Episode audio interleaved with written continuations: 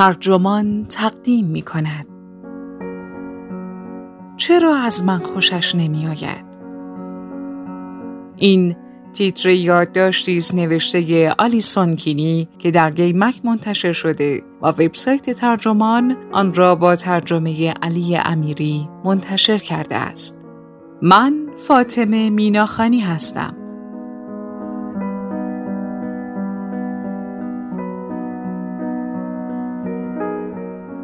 ما انسانها در یافتن نشانه های ترد به شدت قدرتمندیم. کوچکترین چیزهایی که بتوانیم آنها را تعبیر به کم محلی، بیاتفگی یا برخورد سرد طرف مقابل کنیم برایمان دردناک است. فرقی هم نمی کند که این طرف مقابل شریک زندگیمان باشد یا دوستی قدیمی یا اصلا بیگانه ای که در خیابان سر صحبت را با او باز کرده ایم. اما آزمایش های جدید از این هم جلوتر می روند. حتی اگر یک شخصیت شبیه سازی شده یک کامپیوتری که اصلا وجود خارجی هم ندارد تردتان کند، باز هم دلتان می شکند.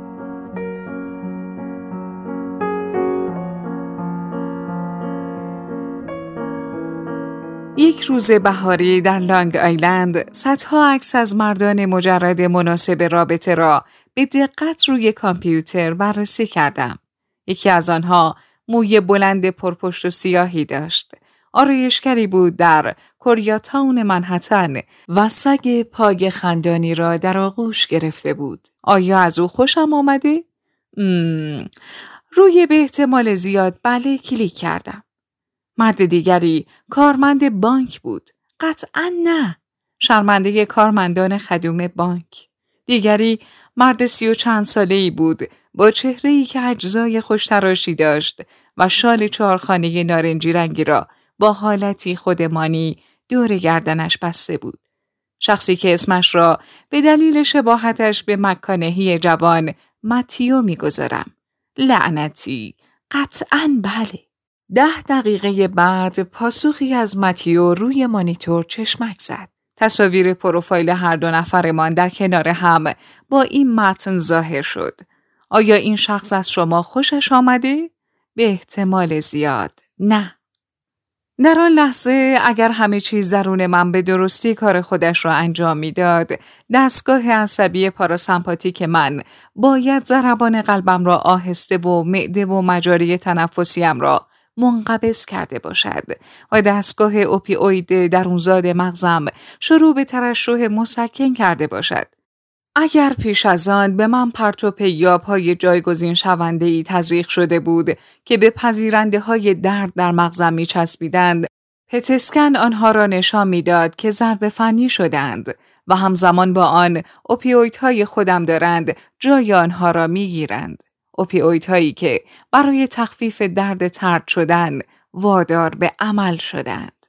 دانشمندان می‌دانند که بدن سالم با این سازوکار به ترد اجتماعی واکنش نشان می دهد. اما شخص متیو هیچ بدنی نداشت. شخصی واقعی نبود و ضربه که او به من زد تردی خودکار، کامپیوتری و غیر شخصی بود. ماتیو یک پروفایل دوستیابی شبیه سازی شده در آزمایشگاه بود که برای سنجش بازخورد اجتماعی توسط دکتر دیوید تیشو استاد روانپزشکی در دانشگاه استونی بروک طراحی شده بود. عصب ها کشف کردند که ها از درد ترد شدن همانند فرایند درد جسمانی رنج می‌برند و بهبود مییابند. کارشو ملهم است از مقاله دکتر ناومی آیزنبرگر با عنوان آیا ترد شدن درد دارد که در سال 2003 منتشر شد و احساسات مرتبط با درد عاطفی را بررسی می کند که افراد هنگامی که دچار ترد اجتماعی می شوند احساس می کنند. درد عاطفی و جسمانی چنان هم پوشانی تنگ و تنگی دارند که یکی می تواند دیگری را تشدید کند. همچنین به نفی ترسناک می توانند به شیوه یکسان تسکین یابند. مطالعه ای در سال 2010 تیم تحقیقاتی دکتر سی نیتن دیوال در دانشگاه کنتاکی نشان داد که خوردن قرص استامینوفن می تواند درد یک تجربه اجتماعی منفی را فرو بنشاند. شو و دیگر دانشمندان مجموعه خندهداری از تمرین های آزمایشگاهی را طراحی کردند تا واکنش های افراد به ترد شدن را شبیه سازی کنند. یکی از این الگوها سایبربال نام دارد که در آن بازیکنهای شبیه سازی شده کامپیوتری شرکت کننده را از پیوستن به آنها در بازی محروم می کنند. تمرین دیگری شرکت کنندگان را در معرض تصاویری از آدمهایی قرار می دهد که به آنها اخم می کنند. آن هم نه فقط افراد واقعی بلکه افرادی در نقاشی های رنوار و هاپر. محبوب ترین تمرین برای من این یکی است. الگوی تنها در آینده. آزمایشگر از شرکت کننده یک آزمون شخصیتی می گیرد و سپس خبر بدی به او می دهد. شما از آن دست افرادی هستید که بعدها در زندگی تنها خواهید ماند.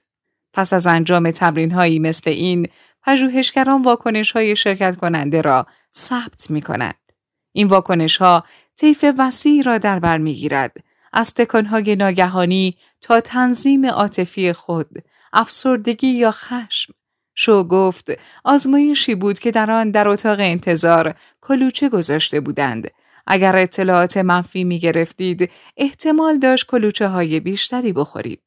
استاد شو نحوه واکنش دستگاه های اوپیوید طبیعی یا درونزاد بدن به درد جسمانی را مطالعه کرده بود و شو ملهم از او این فرضیه را مطرح کرد که بدن ممکن است به درد اجتماعی نیز به شیوه یکسان واکنش نشان دهد. یافته پژوهش شو این بود که بدن در حالت مطلوب به ترد با سیلی از اوپیویدها پاسخ خواهد داد که به پذیرنده های درد می و از شدت احساسات منفی می اما این فقط آغاز راه بود. شو در ادامه دریافت که مغز بیمارانی که دچار افسردگیاند های به مراتب کمتری ترشح می کند و این به نوبه خود به احساسات ماندگار افسردگی و درد پس از تجربه های اجتماعی منفی دامن می‌زند. برخی از ما واقعا ترد شدن را سختتر و طولانیتر احساس می کنیم. در واقع بیماری روانی نه تنها ممکن است احساس ترد شدگی را تشدید کند بلکه می تواند مولود همان ترد شدن ها باشد. شو در تازه ترین کارش بررسی می کند که چرا افراد به ترد اجتماعی به شیوه های مختلفی پاسخ می دهند. یکی منزوی می شود، دیگری افسرده، آن یکی به الکل و مواد مخدر رو می آورد و دیگری خشونت پیشه می کند. هدف پژوهش او یافتن راهبردهای مستقیمی است که بتواند بیمارانی را درمان کند که بیرون از آزمایشگاه قدم به محیطهای اجتماعی روزمره‌ای می‌گذارند که لزوما به درمان یا بهبودشان منجر نمی شود. اگر کسی چون تازه از یار عزیزش شد و افتاده افسرده شد و به دیدن روانپزشک رفت هنوز در این فضای تنها و جدا افتاده بودن است. این حال را نباید اتفاقی منفرد و منقطع دانست.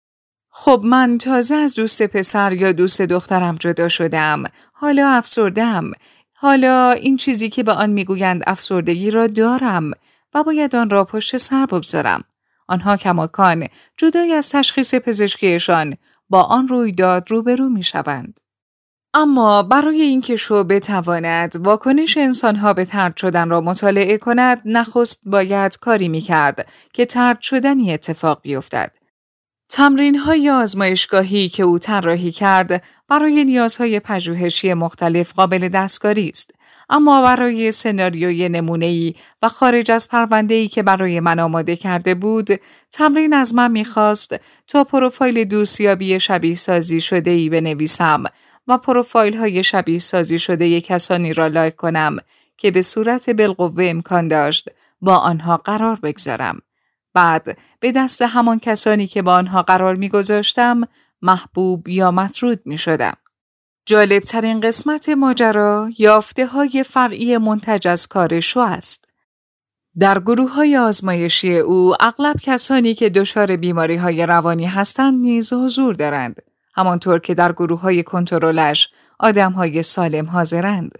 به همین خاطر او در روش پژوهشیش برای محترم شمردن سلامت همگان بر افشای کامل و شفافیت با تمام شرکت کنندگان تاکید دارد. شو و تیم پژوهشی او همیشه شرکت کنندگان را به نحوی واضح و مفصل آماده می کنند تا انتظار ترد شدنهای تصادفی، کامپیوتری و شبیه سازی شده را از افرادی داشته باشند که همانطور که شرکت کننده ها به یقین می دانند وجود خارجی ندارند. با وجود این و علا رقم اینکه شرکت کنندگان در آزمایش به خوبی آماده و مطلع شده اند و فارغ از سلامت روانشان باز هم ترد شدنهای شبیه سازی شده به سرریز محسوس و سنجش پذیر مسائب ترد شدگی می انجامد. شرکت کنندگان در واکنش های خود نشان می دهند که آسیب دیده و ناراحتند و شو می تواند این را ثبت کند که وقتی بدنهای آنها تلاش می کند تا پاد زهری دریافت کند پرتو یاب ها از پذیرندگانشان جدا می شوند. شو گفت اگر این آزمایشی بر اساس زندگی واقعی می بود یعنی از فریب استفاده می کردم شکی نیست که موجب واکنش های شدیدتری می شدم. اما من همانطور که دیگران هم نشان داده اند نشان دادم که حتی اگر افراد بدانند که این آزمایش های محرومیت اجتماعی واقعی نیست باز هم واکنش شدیدی نشان می دهند. با اینکه می‌دانید باز هم واکنش نشان می دهید. هنوز نسبت به آن حساس هستید. اما من حتی قدمی پیشتر می‌گذارم و می‌گویم باور دارم که انسانها فی نفسه طوری سیم کشی شدند که نسبت به نشانه های ترد یا محرومیت حساس باشند. زیرا نیاز به احساس تعلق، انگیزه و غریزه‌ای بسیار نیرومند است. همانطور که پژوهشش درباره اوپیویدها آن را اثبات کرده، همین واقعیت درباره ترد شدن است که بیش از همه مرا مجذوب و مسترب می کند. اهمیتی ندارد که چطور میاندیشیم یا عمل می کنیم. مهم نیست که می‌دانیم تا چه حد ساختگی است. باز هم ترد شدن دردناک است. نمی توانیم به آن اهمیت ندهیم. نمی توانیم آن را کنترل کنیم. نمی توانیم خود را از آن جدا کنیم و هیچ احساسی نداشته باشیم. همیشه قرار است دردناک باشد. مغز و بدن ما آن را می داند و برخی از ما این درد را به نسبت دیگران بسیار شدیدتر و برای مدت طولانی تری احساس می کنیم. اگر این قضیه درباره ترد شدن هایی که حتی واقعی نیستند صادق است، قرار است چگونه با درد ترد شدن هایی کنار بیاییم که به شکلی خورد کننده و ویرانگر بسیار واقعی هستند.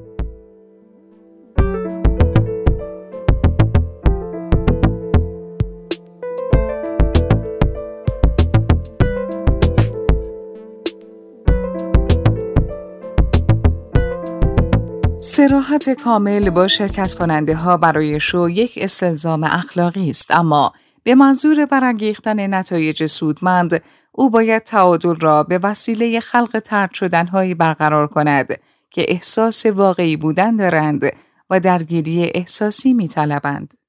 این از بایسته های آزمایش است.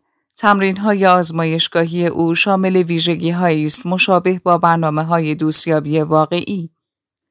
شرکت کننده ها پروفایل خود را می سازند و تصویر خود را می گذارند. بعد دوستهای شبیه سازی شده ظاهرا آنها را قضاوت خواهند کرد. شو گفت اکثر افراد احتمالا از این کار لذت ببرند. برای شروع دانشجوی دکترای آن زمان و دکتر اشلی ایتردال کنونی تصویری قدیمی از من را که زمانی به عنوان عکس پرسونلی از آن استفاده کرده بودم از طریق جستجوی گوگل پیدا کرد. با دیدن آن بر روی نمایشگر کامپیوتر او اولین فکرم این بود که خدایا چرا صورتم این شکلیه؟ تمام کسانی که در دفتر بودند با دلسوزی به من نگاه کردند. ایتردال گفت ببخشید اگه عجیبه که عکست را آنلاین پیدا کردم. با کمی صمیمیت بیش از حد جواب دادم ابدا عجیب نیست. قرار نبود این چیزها برایم عجیب باشد. قرار نبود خجالتی باشم. پایه بودم. داشتم کار می کردم. مرا در دفتری خالی با کامپیوتری تنها گذاشتن تا پروفایلم را کامل کنم. اینطور نوشتم که زنی چهل و چند ساله هستم. به مردها گرایش دارم. چطور خودم را توصیف کنم؟ اپرا دوست دارم. پرنده نگری دوست دارم. قدم 167 سانتی متر است. اما به جای اینکه بگویم قدم 166 و نیم است ادعا کردم 167 و نیم است. وزنی را نوشتم که صبح همان روز پیش از خوردن صبحانه بودم. یا مریم مقدس. در تنهایی کامل آن اتاق زدم زیر خنده. وقتی ایتردال برای بار دوم در اتاق را باز کرد تا ببیند که کارم تمام شده یا نه فهمیدم که تظاهر به خجالتی نبودن می‌تواند چقدر جانکاه باشد. مرحله بعدی مفرح بود. روی نمایشگر میان چند دو جین پروفایل مردانه اسکرول و شانزده نفر از آنها را انتخاب کردم. برخلاف یک برنامه دوستیابی واقعی مجبور بودم بیان کنم که احساسم نسبت به هر کدام قطعا بله، به احتمال زیاد بله، به احتمال زیاد نه و قطعا نه است. و پس از آن شو به من گفت ما سوال دوم را مطرح می کنیم. آیا فکر می کنم این شخص مرا بپسندد؟ دلیل پرسیدن این سوال ارتباطی است که به انتظار علاقمندی متقابل دارد. تا هنگامی که شما پذیرفته یا ترد می شوید، این عمل اثرگذاری بیشتری داشته باشد. بنابراین اگر شما تصویر فردی را دیدید که به نحو شگفتانگیزی زیباست ممکن است بگویید که او را میپسندید اما انتظار ندارید که او هم متقابلا شما را بپسندد. بنابراین اگر این شخص شما را ترد کند ممکن است آنقدر را هم به آن اهمیت ندهید یا خیلی ساده برای آن دلیل تراشی کنید. پس از آنکه سوگلی هایم را انتخاب کردم امتیازدهی هایم توسط نرم افزار جمع می شد تا جفت های بالقوام بتوانند بازخورد شبیه سازی شده خودشان از من را ارائه کنند. آنها نیز قرار بود قطعا یا به احتمال زیاد از من خوششان بیاید یا نیاید. شو گفت ما از سطوح علاقه مندی مختلف استفاده می کنیم تا به غیر منتظره بودن بازخوردها اضافه کنیم. اگر همه بگویند قطعا از شما خوششان نمی آید پس از مدتی ممکن است واقعی به نظر نرسد یا به عبارتی کمتر واقعی گرایانه به نظر می رسد. برای این نمونه آزمایشی مغز من با پرتوپ یاب ها ردگیری نمی شد و این باعث شد کنجکاویم گل کند. وقتی ترد می شوم آیا واقعا رنج خواهم کشید؟ چطور می توانم مطمئن باشم چاره ای نداشتم جز اینکه فکر کنم در مقام نویسنده ای که مطالعات پس زمینه ای را انجام داده و یک ساعت وقت صرف گفتگو با شو درباره رازهای نچندان پنهان پژوهش او کرده است احساساتم به خاطر فراآگاهیم از مصنوعی بودن این تمرین فروکش کرده و بیشتر از من محافظت خواهند کرد. اما چرا باید فرض می کردم که تفاوتی با سایر شرکت کنندگان این آزمایش دارم؟ همه ما واقعیت ها را از پیش می دانستیم. اگر به پژوهش شو باور داشتم، آنگاه مجبور بودم این امکان را بپذیرم که حتی اگر فکر نمی کردم که احساس ترد شدن یا افسردگی می کنم، یک اسکن مغزی نشان می دهد که اوپی های من درست مثل سایرین فعال شدند و از شدت واکنش هایم می کاهند. آگاهی پیشینی از ساختگی بودن تمرین و اینکه روی خودم حساب می کردم قرار نبود نه برای من و نه برای سایر شرکت کنندگان کافی باشد تا جلوی مغزهای میمونیمان را بگیرد که ضربه ترد شدن را احساس نکنند و برای تسکین آن به تکاپو نیفتند.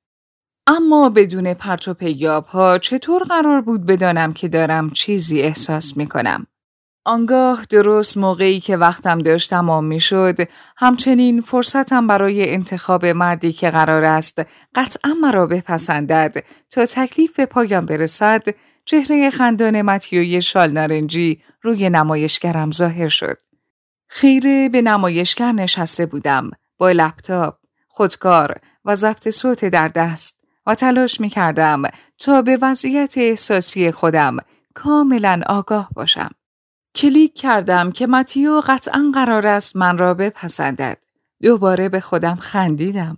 مچ خودم را در میان خنده روی ضبط صوت گرفتم. این گونه بود که فهمیدم از لحاظ احساسی در فرایند این ترد شدن سرمایه گذاری کرده بودم.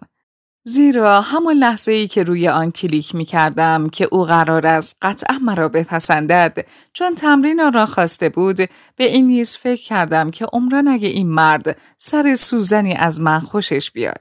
یعنی اگر او مردی واقعی روی یک سایت دوستیابی می بود که نبود من داشتم نکوهش خود شوخ طبعی فاصله گذاری و تمرکز روی عمل مستندسازی را به صف می کردم تا از من در برابر عمل پسندیدن او و این انتظار که او نیز مرا بپسندد محافظت کنند. اما آنچه واقعا لازم بود مشاهده کنم خودم بود که دستکاری شدم. کنار میآیم.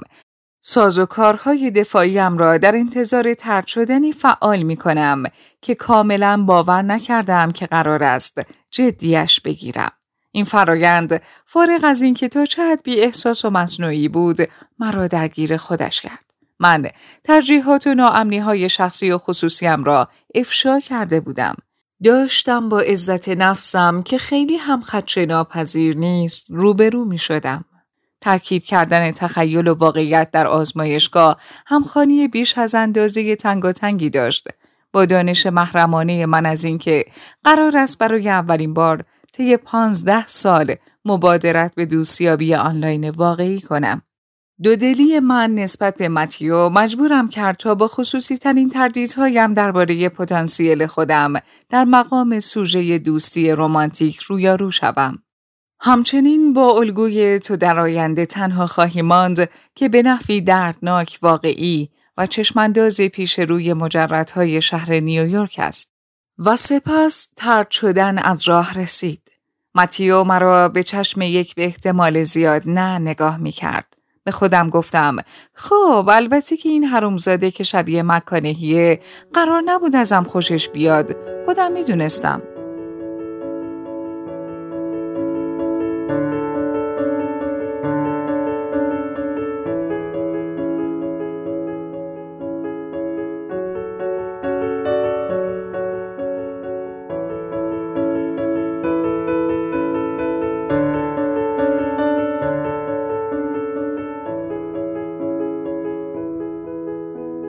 زندگی خود آزمایشگاه تردی است که به تمامی تحت کنترل ما نیست. جایی که ترد کننده یک برنامه رایانه‌ای تصادفی نیست و نمی توانیم با این علم از آنجا قدم بیرون بگذاریم که تمام اینها صرفا یک آزمایش بوده است. شو دارد گزینه های عملی درمان را مطالعه می کند.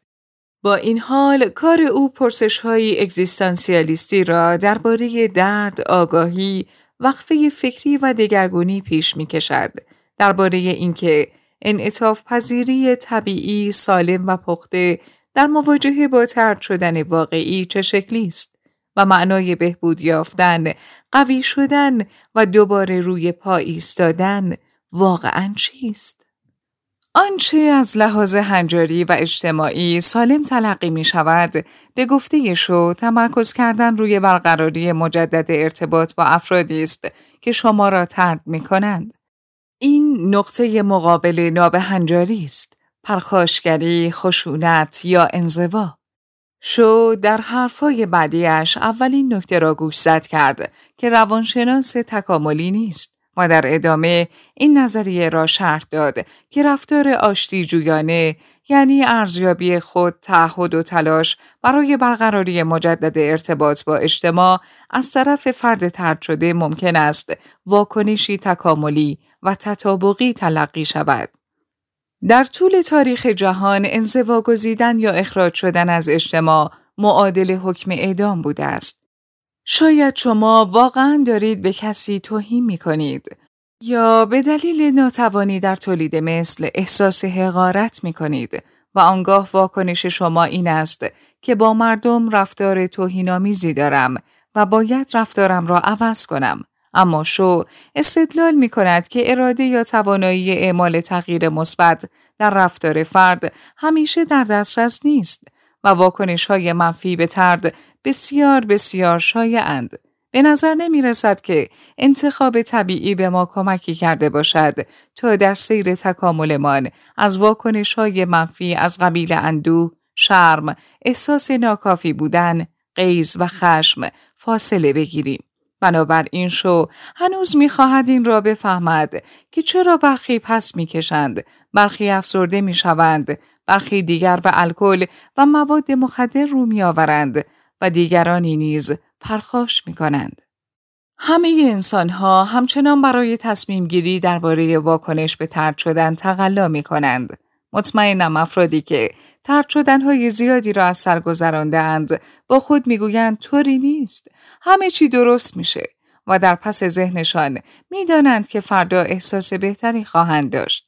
افرادی که افسرده اند نمی توانند از حالت روحی فعلیشان قدم بیرون بگذارند و بدانند که آینده بهتر خواهد بود. زیرا احتمالا فاقد آن حس امیدواری هستند. ما همه این درد را می کشیم. اما به اشکال مختلف با شدتی کمتر یا بیشتر.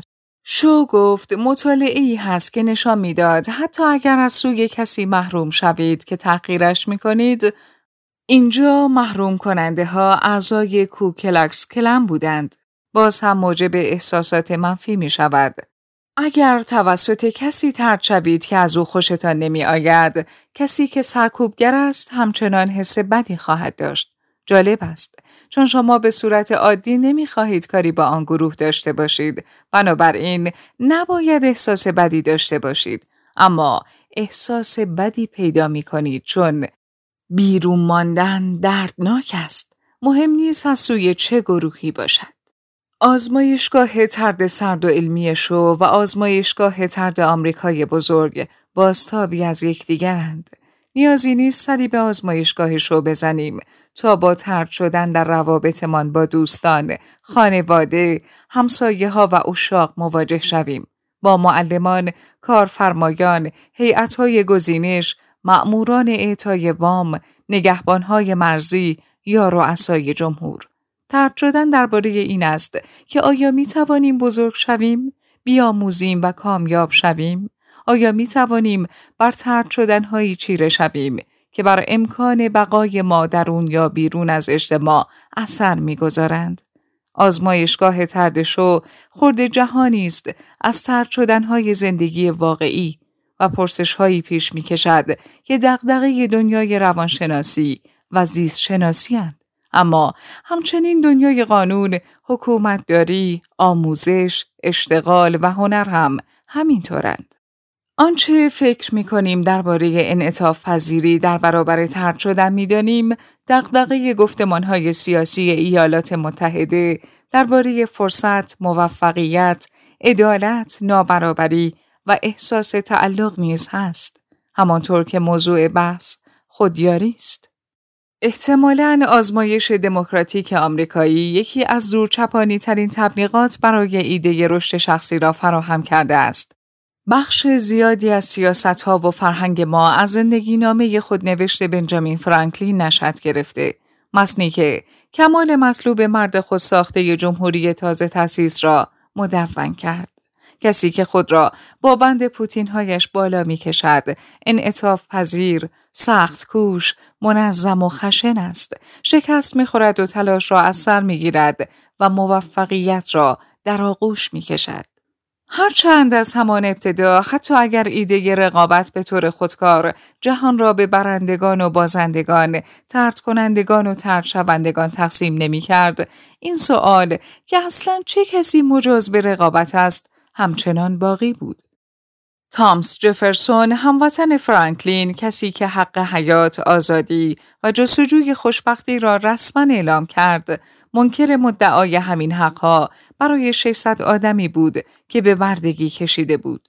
با دور تند به سال 2002 می رویم زمانی که انجمن مانتیچلو شامل نوادگان سفید پوست جفرسون امتیازات خاص اعضا از جمله تدفین در گورستان مانتیچلو را برای نوادگان سالی همینگز رد کردند. شی بنکس یانگ یکی از نوادگان همینگز پاسخ داد از زشتی این رفتار احساس حقارت می کنم. من نمی خواهم هیچ کاری با انجمن آنها داشته باشم. هیچ علاقه ای به دفع شدن در گورستان آنها ندارم.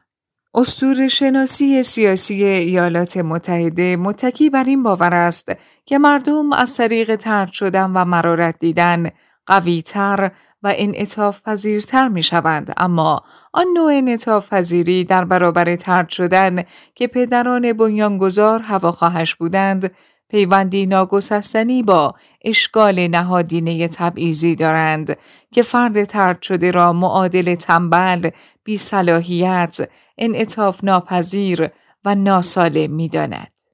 بند پوتین گفتمانی سیاسی از کار در می آید که در آن رشد شخصی تماما انفرادی به عنوان واکنشی در برابر ترد شدنهایی بسیار شایع از سوی نهادهای ستمگر با معایب سیستمی جزء لاینفکی از بوتیقا شده است.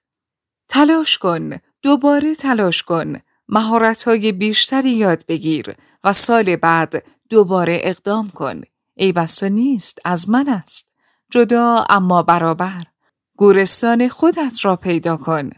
با این حال همانطور که مارتین لوتر کینگ گفت اشکالی ندارد اگر به مردی بگویید که باید خودش را با بند پوتینش بالا بکشد اما این شوخی بیرحمانه است اگر به مردی که پوتین ندارد بگویید که باید خودش را با بند پوتینش بالا بکشد. دستور های خودیاری، روان درمانی، تعلیم و تربیت و تمام قوانین و هنجارهای فرهنگی ما تعیین می کنند که آیا واکنش های ما به ترد شدن مناسبند یا افراطی، معقولند یا دیوانوار. بنابر این استانداردها توانایی ما در کنار آمدن با ترد بستگی دارد به پختگی، انعطاف پذیری و کار دشوار رشد شخصی. ترد را پشت سر می‌گذاریم، خودمان را از شرش خلاص می کنیم، مدیریتش می کنیم، از آن عبور می کنیم و علا رقم آن دوام می آوریم. اما آنچه انعطاف پذیری می نامیم برای آنهایی که بدون اینکه خطایی مرتکب شده باشند به ندرت می توانند یا هرگز نمی توانند بر سیستمی چیره شوند که در مقابلشان قد علم کرده است بهای مادی، اقتصادی و روانشناختی گذافی دارد. همه ترد شدنها همسان نیستند. برخی از ما از دسترسی به حقوق بنیادین بشر محروم می شویم. برخی از ما را هم دبیرستانی های سابقمان ترد می کنند. گاهی فرد ترد شده احساس می کند مستحق چیزی است که استحقاق آن را ندارد یا حق خواستنش را هم ندارد. از عاملین کشتار جمعی سال 1999 در کلمباین به صورت گسترده‌ای حتی در یک مطالعه روانشناختی نقل می شود که گفتند خوبه که برامون احترامی را قائل هستند که استحقاقش رو داشتیم. آنها را به مسابه نمونه هایی از وازده های اجتماعی که احساس تردشان منجر به خشونت شده است علم کردند. اما همانطور که ادنچونگ در یک توییت پرخواننده پس از تیراندازی های پارکلند فلوریدا به نتون کنتاکی و لکسینتن پارک مریلند گفت اگر قلدری دلیل تیراندازی در مدارس بود باید تیراندازهای تراجنسیتی تیراندازهای دگرباش تیراندازهای معنیس تیراندازهای رنگین پوست می‌دیدیم قلدری باعث تیراندازی در مدرسه نمی شود احساس محق بودن باعث آن می شود و پسران سفید پوست با اختلاف خود محق پندارترین گروه جمعیتی هند. گفته می شود ترد شدن جهانی است اما نیست. انعطاف پذیری، تلافی کردن و بهبود یافتن هم جهانی نیستند.